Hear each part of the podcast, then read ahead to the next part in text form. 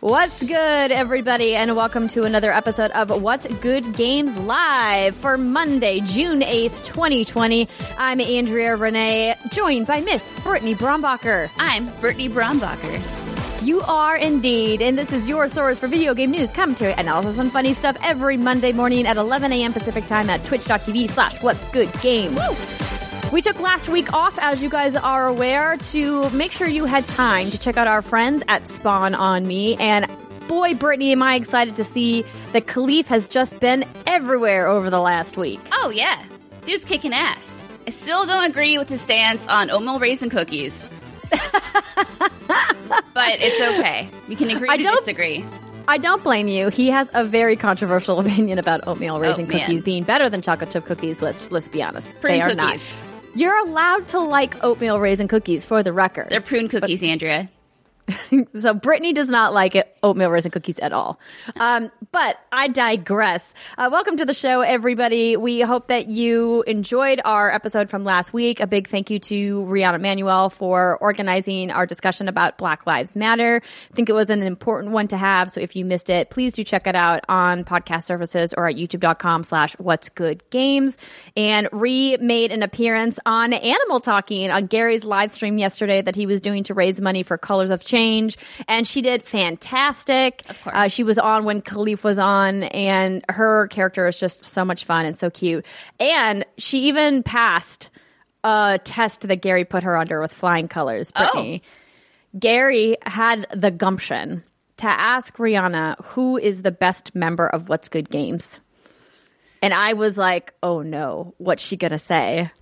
And then, of course, she gave the correct response, which was John Drake.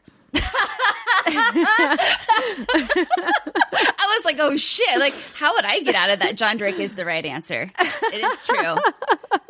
It's very true. I was like, okay. And then, of course, Gary gave her accurate PR props for mentioning that John was the best member of What's Good Games. So, uh, good job, Rihanna. You did an awesome job. And she was also on Inside Gaming last week, which we talked about on the show. And that she made an appearance on Giant Bomb's charity stream on Friday as well. So, I was very happy to see Ree getting out and about and saying hi to all folks in the gaming community. uh, yeah, she's kind of amazing. I don't know if She you've is noticed. kind of amazing.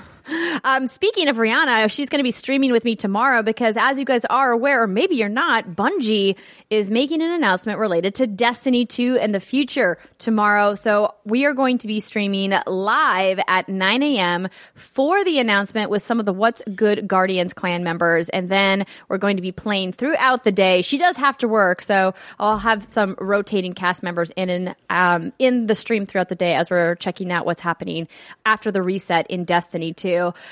Brittany, did you catch any? You were there for a little bit, right, of our live stream on Saturday? Yeah, I hopped in for a few minutes and then I realized that nothing was happening and then I went back to bed. Yes. So we decided, well, by we, um, I guess it was me, and then I texted her and was like, "You want to join me?" And she was like, "Okay." So this is a story we have coming up. okay, news. so we'll we'll hold on then. Hold on. I'll talk. I'll hold. I'll hold the phone. Um, a cool thing that we do want to promote some announcements for you guys. We're teaming up with GameSpot for Play for All, their summer charity live stream that they have going on over the next several weeks. Tuesday, June 30th, mark your calendars from 12 to 2 p.m. Pacific time. What's Good Games is going to be streaming on GameSpot, raising money for COVID 19 charities and for Black Lives Matters tri- uh, charities as well. So we hope that you guys show up for that. Don't worry, we have a couple of weeks. We'll remind you, we promise. and it's Pride Month. We're very excited to be celebrating Pride with all of our friends in the LGBTQ plus community. As we've mentioned on the show, we've got lots of Pride merch in what'sgoodgames.com slash store with 100% of the profits of those Pride items going to our friends at GLAAD, the Gay Lesbian Alliance Against Defamation, who's doing work in video games to make sure LGBTQ plus voices are represented. So if you haven't checked those out yet, please do. I'm hoping mine arrive this month Same. or this week, maybe. This week be Obviously, better. shipping has been a problem, Brittany. Uh, yeah. Yeah. Turns out pandemic not great for shipping. Uh, Who would have thought, you know? Yeah. It's Who not, it's not great for a lot of things. Shipping is one of them. True. Um, and we've got some other streams happening later this weekend, this weekend. We do. So tomorrow morning, ladies and gentlemen, like Andrea was talking about, we do have the Destiny 2 announcement thing. And I say thing because I have no idea what the hell's happening in this game, but I am a ride or die bitch and I'm going to be there for my friends and I'm going to smile and I'm going to nod and I'm going to pretend like I know what's happening.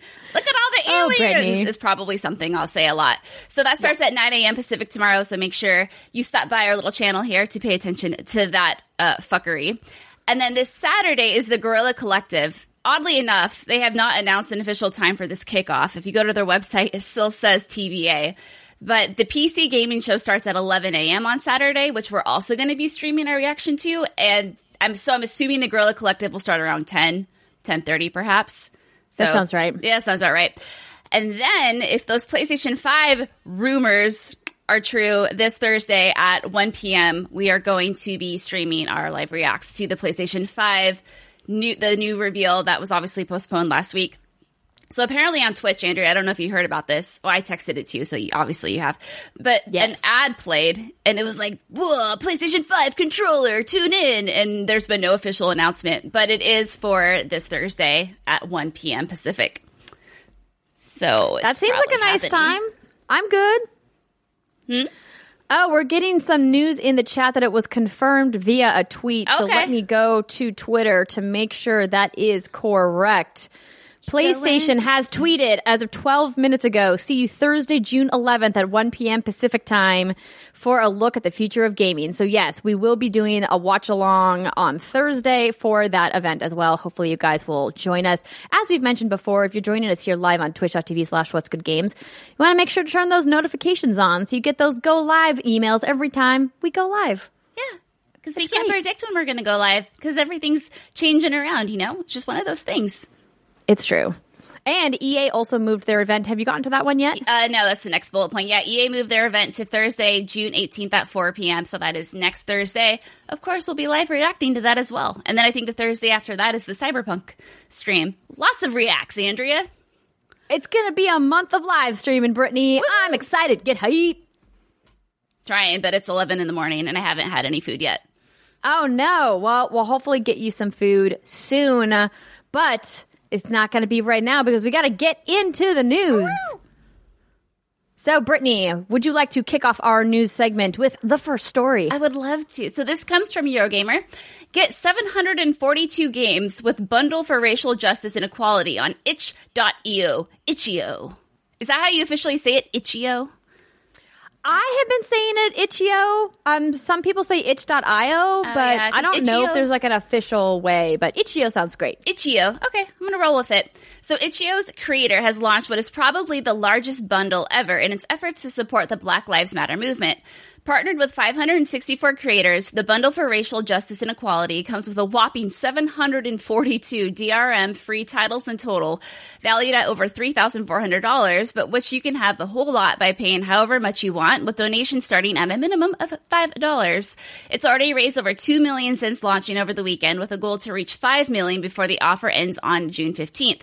All proceeds go to the NAACP Legal Defense and Educational Fund and Community Bail Fund, split 50-50 in the important fight against racial injustice, inequality, and police brutality against black people. So the easiest way to find this, friends, is you just go to itch.io. So it's itch.io and it's a featured bundle on the front page. And I was going to look at it right now to see what they're at because they are currently at $2.5 million raised.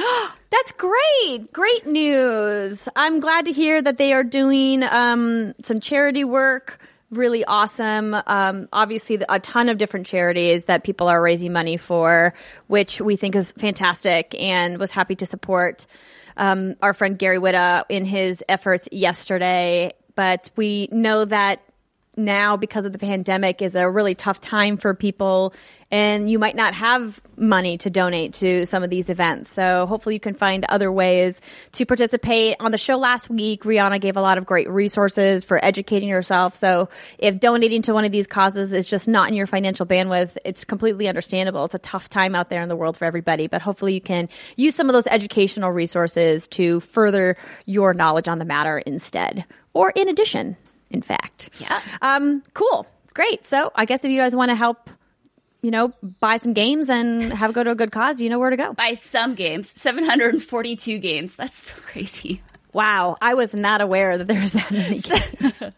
I think when you read it the first time, it kind of went whoosh, Over the head. Yeah. Yeah. and it didn't quite register. But now that you say it again, I'm like, whoa, that's a lot of video games.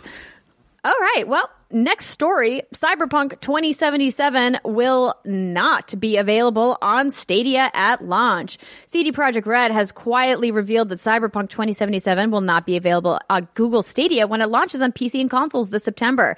In a press release discussing the upcoming advertising campaign for Cyberpunk, the developer states Cyberpunk 2077 will be released on September 17th, 2020 for PC, Xbox One, and PlayStation 4. By the end of the year, the game will also make its debut on Google Stadia. A discrepancy between platform release dates has not been previously specified by CD Projekt Red. However, it is now clear that Stadia launch will come sometime soon after September 17th global launch. In another minor hindrance, hindrance to go along with several other disappointments that have affected Stadia since launch, things have been looking better for Stadia. Our original review, and this is from IGN. IGN, their original review, um, gave it a six and was updated to updated to a seven, but noted that its catalog is quote still a ghost town. um, and apparently, you're saying that the original press release is no longer available, Britt. Yeah, if you try clicking on the press release, it says, "Whoops, this page isn't available," or whatever the whoopsie daisy PR lingo is for that. But it's interesting, and I'm wondering if it's because why would they take it down unless it had something to do with the Stadia announcement or Um, lack thereof? I would guess they would take it down because Google got mad. Yeah. Because they were like, we don't want us to be a story about how you're launching on Stadia after everybody else. Maybe Google's going to try to figure out how to fix it and make that happen.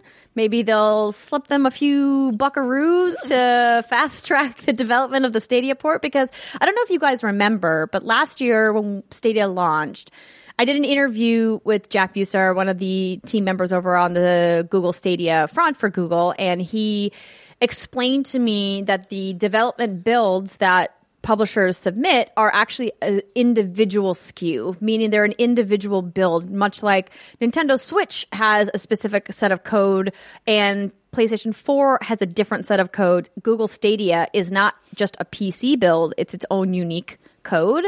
And that's why a lot of publishers are having trouble going day and date for launch with the other platforms because I would imagine that they just aren't as familiar with developing code and working out bugs, kinks, etc. in that code, so they might need some more time. Yeah. But that's just a hypothesis. Oh, that's a good hypothesis. I really enjoyed it. Also, worth remembering when I think this was announced, CD Projekt Red said that Stadia would release the same year. So I don't think it was ever promised that it would be a day and date title on Stadia, but you know, we just want to make sure we get our facts correct here at What's Good Games. I Yeah. I still have not I mean, I was one of the founders of Stadia. Well, you know, the founders edition is that's what it was called, right? Founders. Yes. Yeah. So I still haven't taken it out of the box, admittedly. And the only game I think I'm going to probably do that for is Baldur's Gate 3, because Larian is still confident that it will come to early access. And it's either I play it on a PC or I play it with a controller on Stadia. And I think that would be a good test of the tech to see how it actually works. Because it sounds like there's going to be some pretty interesting Stadia exclusive um, uh, like perks when you play the game, like certain things built in where the chat, if you're playing, which I'm assuming you'll be playing on YouTube, can uh, impact the um, the dice roll, or it can tell you if you want to go left or right at a split path, like which way do you want to go. So, some, but some fun stuff like that that's going to be incorporated into chat with Stadia. But at the same time, I'm not going to be playing Baldur's Gate 3 online, so it doesn't really impact me. But I guess if you want to grief dice rolls, something you could do. You know, if Andrea is like, oh, here's a glass of wine. Do I want to drink it? And the whole chat would be like, no. And then she, she'd be angry forever because she didn't get her wine. Applicable. Angry forever. Well, you're probably right about that one. Yeah. Um, but you know, I love that there's those features that Stadia has as a benefit to using that as a platform versus others. We just really haven't seen that come to fruition yet. And I think we were all hoping, and we had talked about previously, that this E3 was potentially one that they could really swoop in and be like, we have all of these really cool announcements. Like, here's an exclusive, and here's an exclusive partnership, and here's this and this. And it was their time to shine ahead of the new console launches. And so far, it still feels like a lot of their marketing is just missing the mark. And it's, frustrating, I think, for people who invested in Stadia at the beginning, despite several outlets saying, hey, maybe you should just wait until Stadia gets everything figured out. At least now people can try it relatively cheaply, if not for free. There's a couple of things that you can test for free, and anybody with a Gmail account can get a Stadia account now. You don't necessarily need to buy their proprietary controller. You can use a Bluetooth controller, but the amount of devices that you can play Stadia on is still incredibly limited. And you can still only play on a television if you've got that Ultra Chromecast that came with the Founders Edition. So, lots of work for Stadia to do to catch up. Hopefully, they can get some of that done over the summer before the new consoles launch so that they can stay competitive this fall. But Yeah. Who will know? Yeah, I'm happy the tech is out. I mean, better iron out those kinks now. So maybe 10 years from now, like, oh, this is the coolest thing ever. Ha ha ha. We were so wrong back in 2020. Uh, now look at it. Quote me in 10 years. That's exactly what we're going to say. That's exactly what we're going to sound like, Andrea. I love it. I love you. And this story is next story is not something that I love, but it's about something that I love. Okay, so let's talk about a little thing called Destiny 2. So this write up comes from Paul Tassi at Forbes, which it was really funny watching his tweets over the weekend when this whole thing was going down. Okay. Destiny 2 just blew up the Almighty in a cool but painfully slow live event. There's an old saying about the cursed monkey paw of Destiny, where the game will give you something that you want, but at a terrible cost. Saturday was that long running quest from people like me who think it would be cool to see Fortnite style live events in Destiny, making real life, real time changes to the game. Well, we got that with a catch. Players witnessed Rasputin launch missiles at the looming Almighty in the sky NPCs moved from their permanently fixed stations to observe, getting someone like Shaxx to move a few steps for the first time in six years. The missile started impacting the Almighty lightly at first, then rose with more ferocity and until finally the entire thing detonated, sending what appeared to be one of its wings speeding towards us. It crashed over the horizon, but the shockwave did some light damage to the tower, more or less all in real time. The problem, the very, very clear problem, was that all this took an hour and a half to unfold. That's the cursed paw. So reporter Andrea Rene was there on the scene. Andrea, what was your experience? I was there on the scene, Brittany, and you can watch it all live. Well, not live. You can watch the VOD of it on our Twitch channel if you want to. So, okay. We all know that in game events can be really cool, thanks in large part to Fortnite, right? They kind of pioneered these big, splashy in game events that galvanize a whole community. Now, they're not the first to do it, but they really are, I think, inarguably the best at doing it so far. However, that was not what happened on Saturday morning.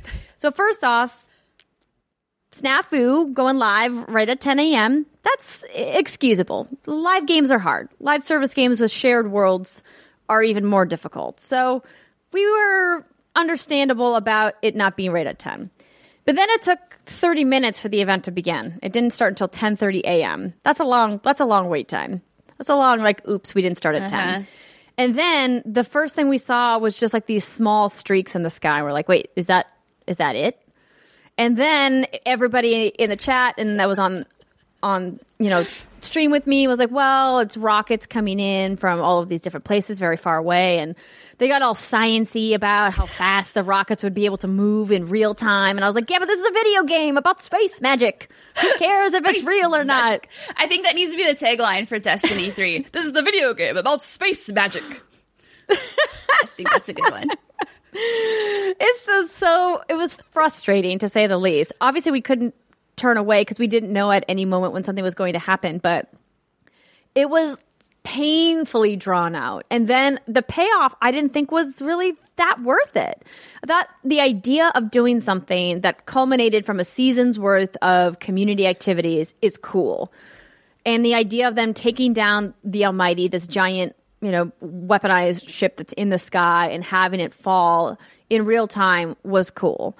I think in hindsight, it probably would have just been better as a cutscene for everybody to watch separately than for us to watch it in game together. But I like the idea of it. It just was like wah wah. Uh, so so what's a Shaxx?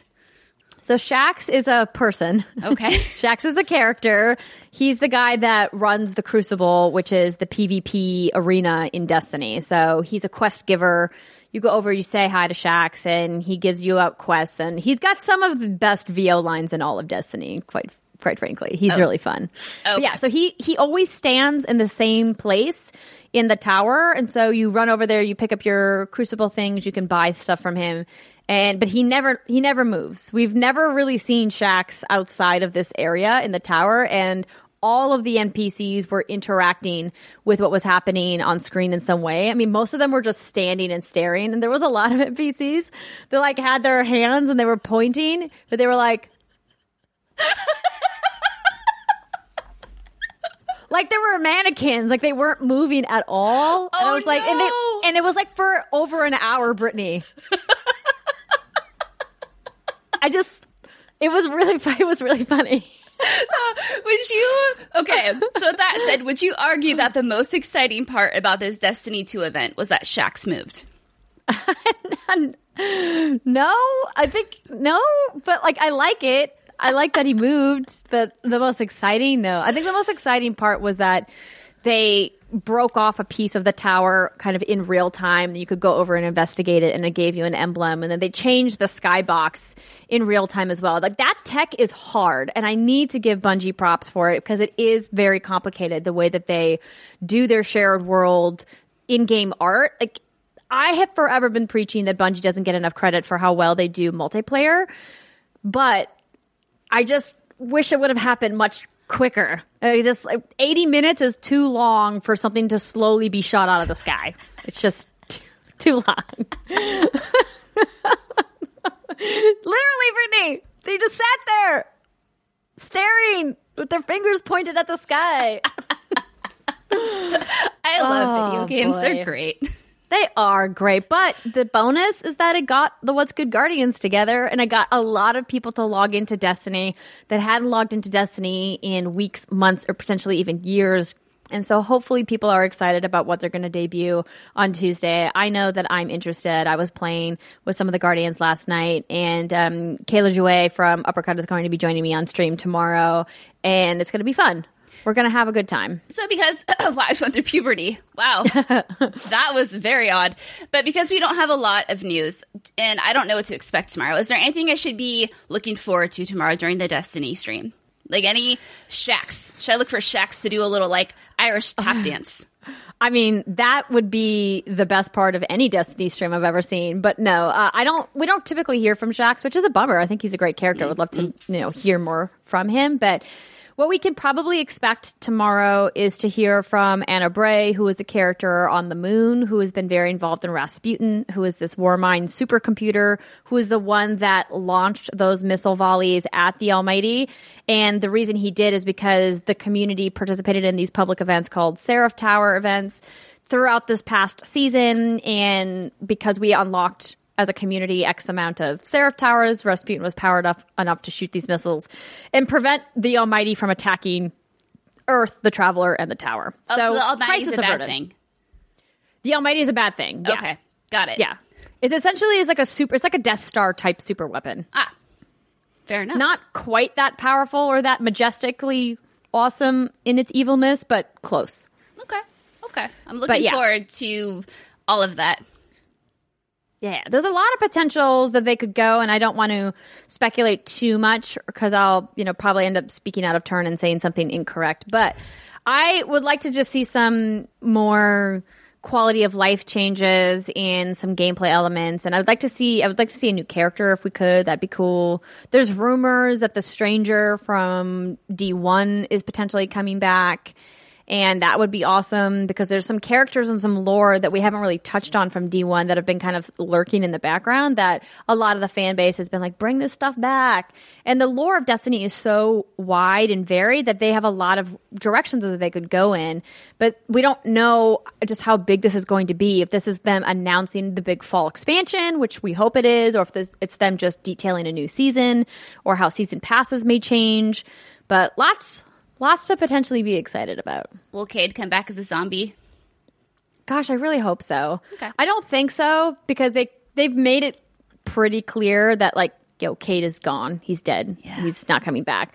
But they've left a couple of breadcrumbs that may open up the ability for them to bring him back. But it, it seems to me like they want to bring other characters to the forefront. So there were several characters that were kind of like left in the lurch. And I don't want to go too far down that rabbit hole for people who are listening to the show that are like not super into Destiny. But I'm excited. If you guys are excited like I am, please join us tomorrow. It should be fun. I'll be streaming for a lot of the day tomorrow. But um yeah. Brittany, Yeah.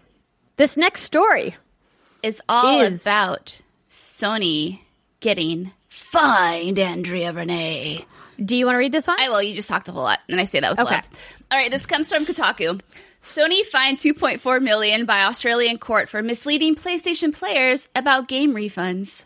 So Australia's federal court, OIGov, announced today, or is that OIGov? No, no, no, that's London. Whatever. Uh, Kangaroos announced G'day, today that it's order, yeah, that it's ordering Sony to pay 3.5 million in fines, approximately 2.4 million in the U.S., for breaking the country's country's consumer law by misleading people about video game refunds. Quote, between October 2017 and May 2019, Sony Europe's terms of service implied that users did not have consumer guarantee rights regarding the quality, functionality, completeness, accuracy, or performance of their purchased digital games, reads a press release on the Australian Completion and Consumer Commission website. This was false, as these, as these guarantees cannot be excluded, restricted, or modified. According to the court's ruling, Sony Europe made four players in Australia think they only had 14 days to return a digital game, and even then could only get a refund if it was authorized by the game developer who made it. A fifth person, meanwhile, was apparently told by Sony Europe that their refund had to be in currency on the PlayStation Store rather than getting the money back outright. Quote, consumer guarantee rights do not expire after ad digital products have been downloaded and certainly do not disappear after 14 days or any other arbitrary date claimed by a game store or developer. ACC Chair Rod Smith said in a statement, what Sony told these consumers was false and does not reflect the consumer guarantee rights afforded to Australian consumers. So, I did a little like digging and I was like, all right, so what is the refund policy Okay. for these these digital purchases? So if you look on PlayStation, so full games, DLC, themes, avatar, season passes fall under this category and these rules. After purchasing this type of content through PlayStation Store, you have 14 days from purchase to request a refund to your payment method on PSN. If you started to download or stream the purchased content, you are not eligible for a refund unless the content is faulty. Okay. Epic Games Store, on the other hand, they do, you can you're eligible for a refund within 14 days of purchase for any reason, but only if you've played them for less than two hours. And then I think Microsoft says games and apps are eligible for self service refunds within 14 days if you have less than two hours playtime across all accounts. And then you have Nintendo, and they're like, motherfucker, all sales are final, get fucked. like, Nintendo Literally. being Nintendoing. Um, this is something has been in and out of the news a lot over the last couple of years with the rise of digital and the questions about ownership in the wake of digital media and who owns what. And the real answer is you don't really own any of it. You're just temporarily licensing it, which is a tough pill for a lot of physical collectors to swallow because when I buy a book, that book is mine. I can share that book. I can sell that book to somebody else. you can use it as toilet Or paper I can- if you don't like it. Yeah, or I can keep that book forever, which is usually what I do. I don't typically get rid of my books once I buy them. But with games, it's not that way anymore. And it's tough when games are expensive and people are like, hey, I bought this thing. or, hey, I, this thing is broken and I don't want it. And a, a lot of the times when we've looked at the controversies over refunds at launch, it's been because people either don't like the game and they want to get a refund for it. It's not generally because the game is actually broken. Mm-hmm. There's only that's only happened in like a very small handful of cases where there's been such catastrophic problems with bugs that the developer was like, "Okay, our bad. We'll refund everybody who wants a refund."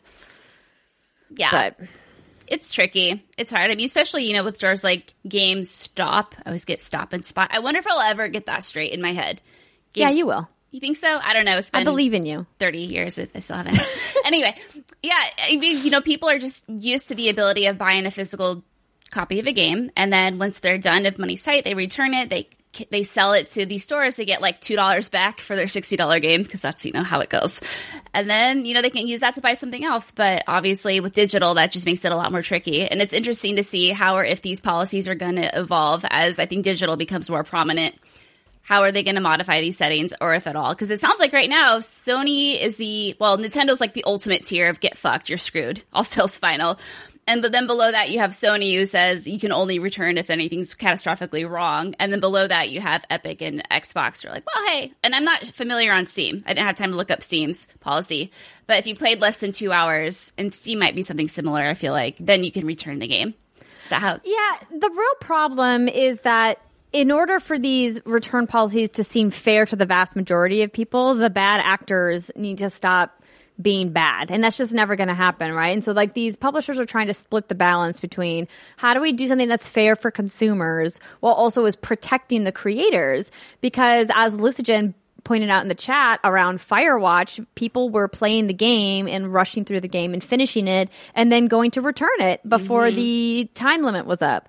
And Firewatch isn't the only game that that's happened to. And it's tough when you're a creator who has put years of your life into making something and then because people are being cheap they want their money back even if they fully enjoyed their experience and like that sucks like art is really hard to make and good art is even harder to make and I always breaks my heart a little bit when creators whether they make video games or make other kinds of content don't get the credit for the games and the stuff that they make it's a bummer tis yes tier Indeed.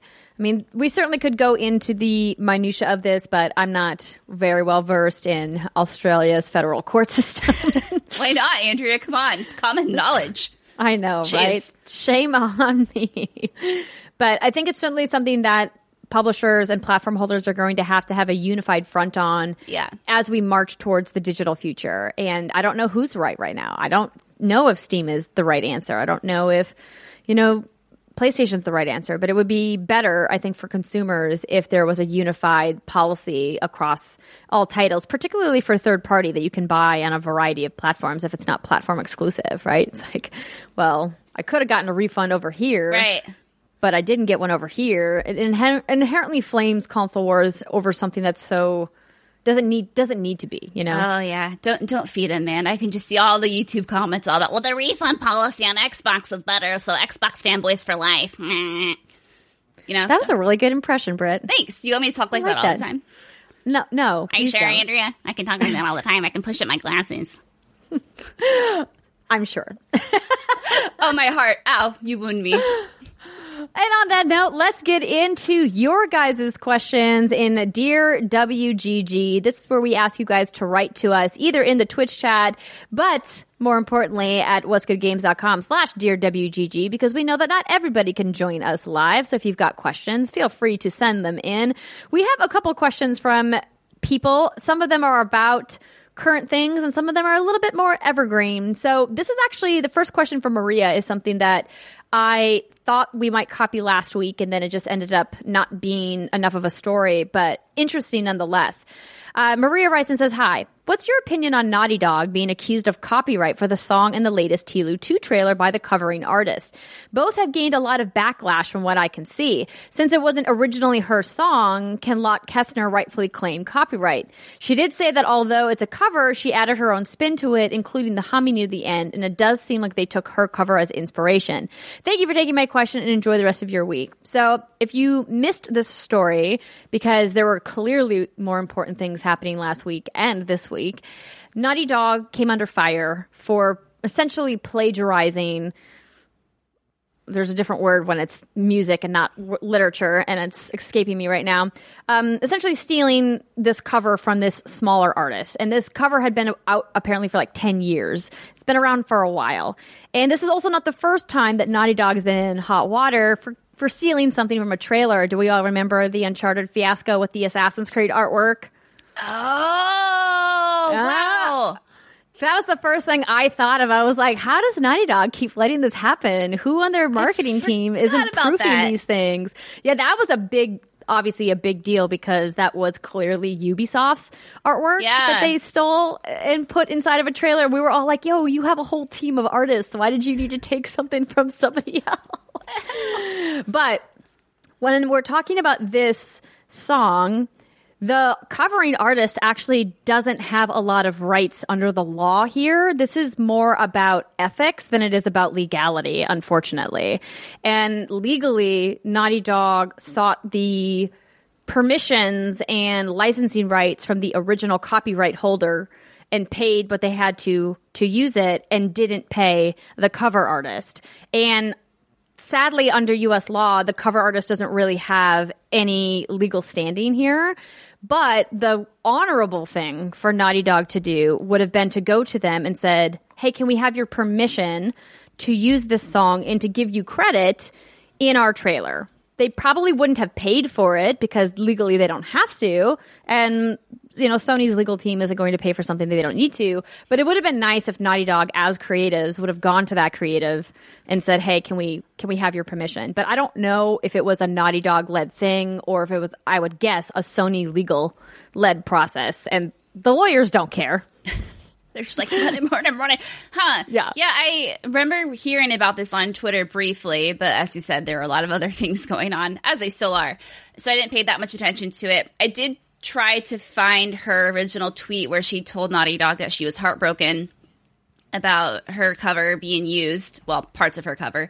And then I think she deleted it because I think she got a lot of backlash. So Yeah. um, I after that I just kind of stopped looking looking into it. But it's it's an interesting point. So it sounds like the humming near the end is the part where she thinks they took it from her. Someone in chat Right. it's called biting in music. Danny Jassen, I guess. Okay. The art anyway. biting doesn't seem like an uh, like an official term but Yeah. colloquially we could we could use that Biting.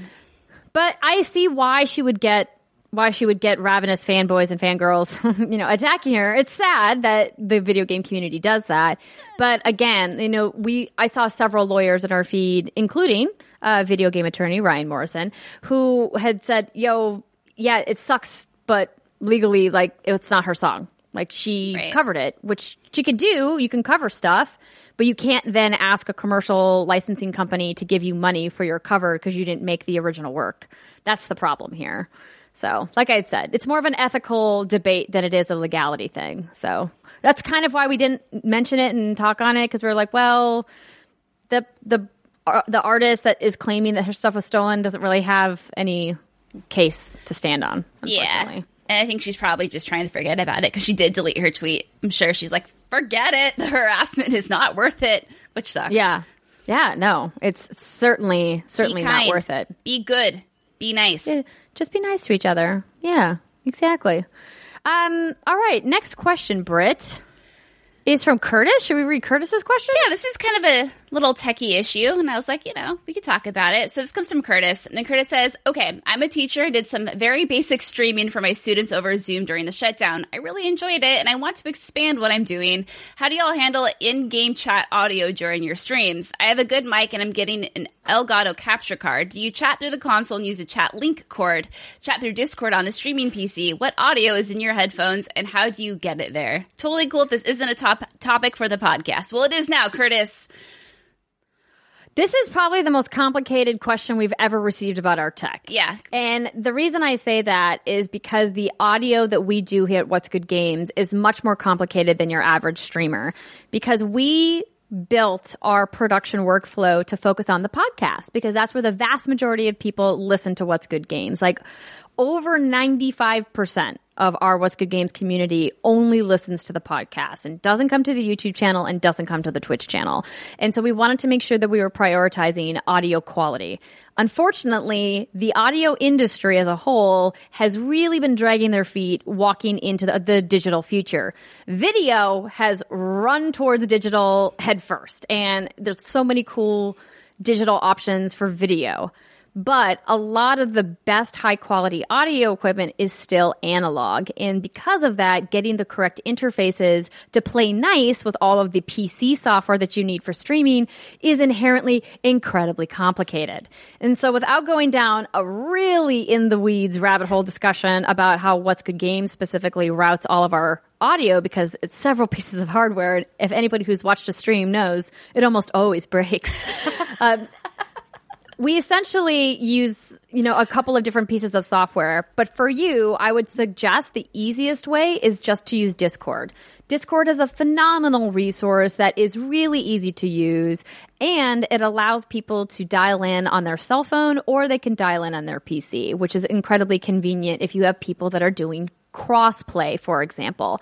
If you have people that are playing PC to console or two different consoles with each other, unifying everybody in chat through Discord is a fantastic way to do that. And of course, we have a Discord at discord.gg slash what's good games if you want to join our community there. But to save yourself a lot of headaches, that's what I would recommend because Discord plays nice with all of the different streaming softwares, and that's really what you want is to eliminate as many headaches as possible for what you're doing. Yeah. Oh, Lisa Jin in the chat says he prefers vinyl personally. Well, we're talking Oh. about audio quality. Yes, vinyl is still one of the de facto top tier formats, but you know what plays even worse with computers? Vinyl. You have to have a lot of expensive audio equipment to get vinyl to play nice with PC. But I digress. That's what I would recommend. That was good. Yeah. I mean, and like Andrea said, we're still trying to figure it out sometimes. A couple of weeks ago, John and I were doing some test runs where he was like FaceTiming me through my iPad, but then also calling me through my phone while talking on Skype. It was a whole thing, and that it it's hard and complicated. So don't feel discouraged. None of us know what we're doing. No. And, you know, the good news is that people are very understanding about it. And I wouldn't worry too much, Curtis, if you have some problems. But don't be afraid to do some tests and to let people know, hey, I'm just testing out some audio stuff. And that's the best way that you can um, really figure out what's going to work. And always just remember, it's going to break. And sometimes just restarting it fixes it. And you're never going to know why. That's the most gospel truth I've ever heard. it's so fucking true. Don't waste your time uh. trying to understand. Just restart your PC and all will be fixed and you'll never get it. And just like go with it. Amen. Sorry. Whew. My gosh. Getting, talking about Ooh, get me hot and bothered. audio routing gets me all worked up. Oh, girl. Oh, my goodness. Take a, take a breather, man. Take a breather. I'll take this next oh. question. All right, let me have some water. Dork Evkim. Is there any game in your backlog that you want to tackle, like how Britt did with Yakuza? Do you plan on going back to anything else? I just finished DMC 5 and I loved it. I definitely have some backlog stuff that I want to get to. Assassin's Creed Odyssey, finishing the final missions, has been on my backlog for quite some time, and I'm looking forward to getting to that this summer. I also want to finish the missions in Borderlands 3. Never got to yeah. the end game of that either. Have a lot to go back to. And as far as other backlog games, I mean, I want to go back and replay um, Hellblade.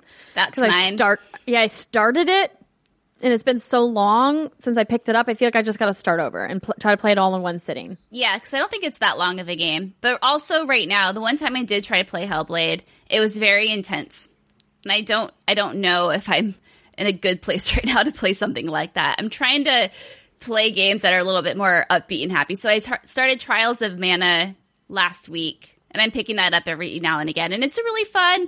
You know, it feels very much like the Super Nintendo game, but modernized. It has that little charm to it that SNES games have, or JRPGs of that era have, which is really nice. But uh, speaking of Yakuza, uh, I, I'll talk about this briefly, and I'll talk about more on the show this week. But I think this is the week we talk about The Last of Us, or is that next week? Next week. Oh, okay. So I will have a little spotlight for Yakuza Dead Souls. cool. So I've been well, actually, I'll double check the embargo while you're talking about. yeah, Yakuza. yeah. yeah. Uh, so I started Yakuza Dead Souls, which is essentially Yakuza, four of the four of some of the fan favorite Yakuza ty- uh, characters in Kamurocho, which has been infested by zombies. And on paper, this sounds like the most ultimate Brit mashup ever, right? Yakuza and zombies. Hello. The game it plays pretty shitty, but it's still. The, I mean, the gameplay is probably some of the worst shooting I've ever seen in any game ever, like hands down. But it's still the fact that it is Yakuza and it's still Kamurocho and it's still these characters, and I'm having a lot of fun with that. So I needed some good, good old comfort gaming this weekend. So of course I went back to Yakuza. I got the PS3 all updated. I got my shit downloaded. It took me about two hours to do all the UI updates, and then I had a clear room. And that PS and store on the PS3 is just absolute trash, and it moves at a snail's pace. But I did it, and I was victorious. And now I'm shooting zombies in Yakuza and it's a good time. That game is so comforting to me. I don't know. It's very special. I'm glad that you have that. I I want everyone to have, you know, Japanese men Oh. comfort food in their life. Go, yeah, yeah, absolutely. Please sign me up for more of that. Let's go. And then you have your home decor game that you're like kind of obsessed with that I know is working out very well. So a big thing happened for me over the weekend. Okay. Um, so just as a quick aside, the embargo is this week. So the Steimer's impressions of The Last of Us will be this week. Of course, spoiler free.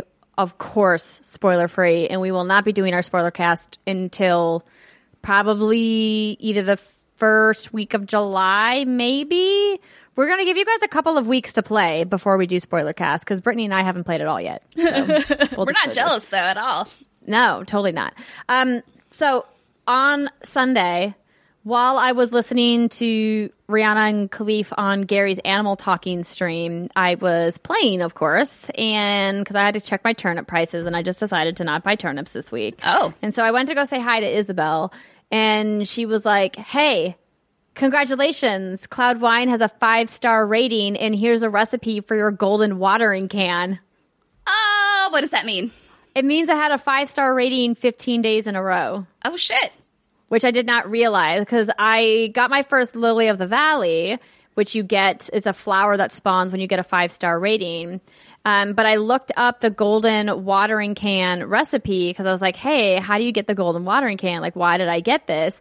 And so I went to IGN and they said that you have to have a, 50, a five star perfect status rating for 15 consecutive days. Oh hey, I'm so proud of you. I, I literally I don't know what. Uh, so to get the five stars, is that when you just have a whole bunch of cool shit on your island? Is that what that means? Pretty much. Okay. Yeah. And like the key is to place a lot of items to not drop them because Isabelle doesn't like it when you just drop stuff around the island. She wants it placed on the island. And there's no real rhyme or reason, at least that I've seen, to how she rates it five stars. but I have a lot of stuff covering my island. And a lot of people have been asking me about a tour. I did the tour with IGN. It's going to be coming out, I believe, this week.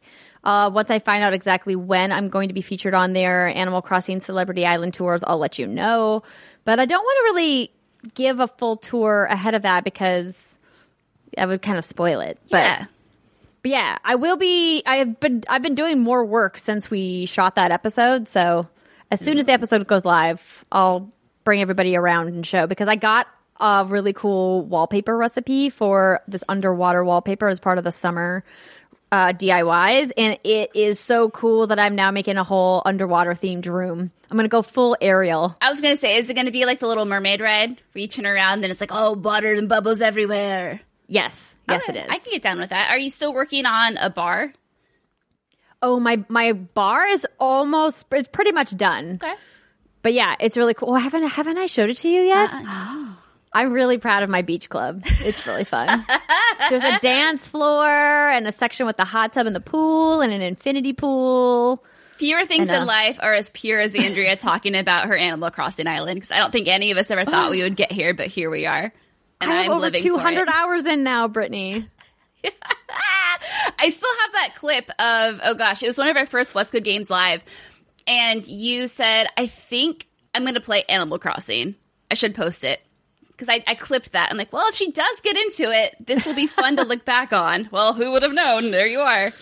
Indeed, it's been a long journey, but I uh, I got here with the help of friends. Yeah. So Maria shout out to uh, Trevor Starkey, and Trevor. to Maria, to Rihanna, to everybody who sent me stuff, recipes, pools. Tyler sent me some stuff. Snake has been very helpful sending me some stuff. Yeah, I've made it. You've done it. Let's not talk anymore because I'll just keep going about Animal Crossing and people will be like, oh, God, we're talking about Animal Crossing again.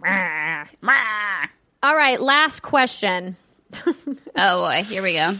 Um, interesting. Let's do it. Hmm. Which one do you want to do? I think it's obvious. The Skittles and Warheads naked one.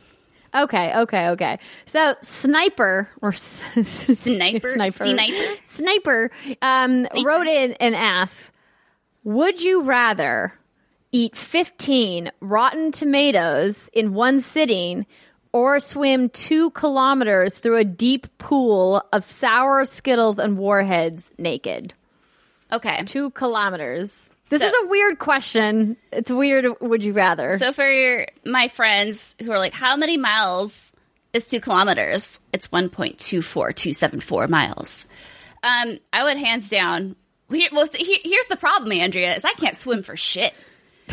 Can I wear floaties? Can I wear arm floaties? Or do I legit have to like, because I feel like swimming on the surface of sour Skittles and Warheads naked would be a pretty cool experience. Now, is the catch here that it would sting your nethers? Is that like where we're coming into the pros and cons of this? You know what I mean? Like, I don't know what the chemical balance of Skittles and Warheads would be. Well, warheads don't really have too much happening on like the candy shell of the outside. Right. And sour Skittles don't have like a lot of sugar on the outside either. I don't I feel like the swimming would be difficult because you're not moving through water, you're moving through candy. And so you have to use a lot more effort to actually move. And I feel like the opportunity to drown and potentially die through suffocation of Skittles is much higher. And so if you think pretty good way about go, what's though. going to kill you quicker, I don't think that there's a real risk of death eating 15 rotten tomatoes. You might just like vomit them back up. But it would be the whole process of eating them would be very unpleasant. but you could potentially die if you swim through Skittles. I mean, death by Skittles would not be a horrible way to go.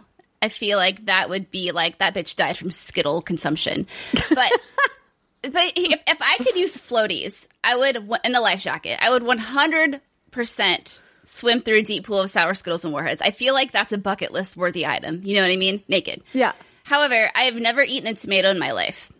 I hate tomatoes. I hate the Oh, consistency. that's right. You do hate tomatoes. I hate the consistency of tomatoes. It, it's kind of like when I had tried my one and only oyster in front of you, and I had to spit it back up and put it in a napkin. Like I can't, I can't do it. So sign me up, bitches. We're going swimming. Oh, wait. Somebody in Dark Knight is saying don't do the atomic warhead challenge. It hurts like crazy. I don't even know what that is. Is there a specific challenge that we're missing? It's, I don't know. Well, to Google, I mean, Google knows everything. You know what I mean?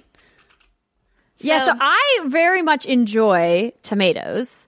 I don't recall ever eating a rotten tomato specifically because you can see when you pick up a tomato if it's got like mold on it or if it's like all like wrinkled and like sm- mushy, right? You just don't eat it. It's not like you know sometimes you can get like a bad piece of meat or maybe you like make an egg that didn't outwardly smell but was bad and makes your stomach upset, but I don't know. Why do the tomatoes have to be rotten? I guess is the question. it's part of the it's part of the intrigue. Ooh, part of the pros and cons of balancing your options. I want to Yeah. go fucking swimming in Skittles. So the Warhead Challenge is a fun viral challenge, fun, huh? Viral challenge that requires the contestants to either eat as many Warhead candies as possible within a set period, or keep a certain amount of Warheads in his or her mouth for as long as possible. Uh, my only experience with warheads was in third grade. I had a teacher named Mr. Gus, and what he would do is that he would give out chips to the kids, like little poker chips, if you were doing good things, and that at the end of every month you got to exchange them for prizes. One of the ways you could earn poker chips was by eating warheads and not making a face. And I feel like that's kind of a form of torture now that I'm old because that that I I can't. Mm, that's my only experience with warheads, and I cannot do a warhead. Maybe we should do that on What's Good Games. We can all eat warheads. Doesn't that sound like a fun bonding experience, Andrea? Aren't you excited? Yeah, it sounds great. I'm so glad that you suggested it. Cool, let's do it. what could go wrong? What Um, could go wrong? But no, that sounds terrible. No, thank you. I hate sour things. I think maybe that's why I don't like wine. I feel like wine is like sour, rotten grapes in a glass. You see how you see how I, I know how to poke her buttons. You see what I know. I know exactly what to say and how to say it. That silence She- is deafening. She does. And I'm you know what? I'm just gonna let it lie. I'm just gonna let it lie. Wow. And that's going to be our show for today. Thank you so much to everybody who is watching with us live on Twitch and listening on podcast services or at youtube.com slash what's good games. We love that you are part of our community. We will be back on Friday with our regularly scheduled podcast with impressions from The Last of Us Part 2 from one Christine Steimer. You don't want to miss it. For everybody watching on Twitch, we're going to say goodbye, but we'll be right back. For everybody else, enjoy the rest of your week, and we'll see you next time. Bye, everybody.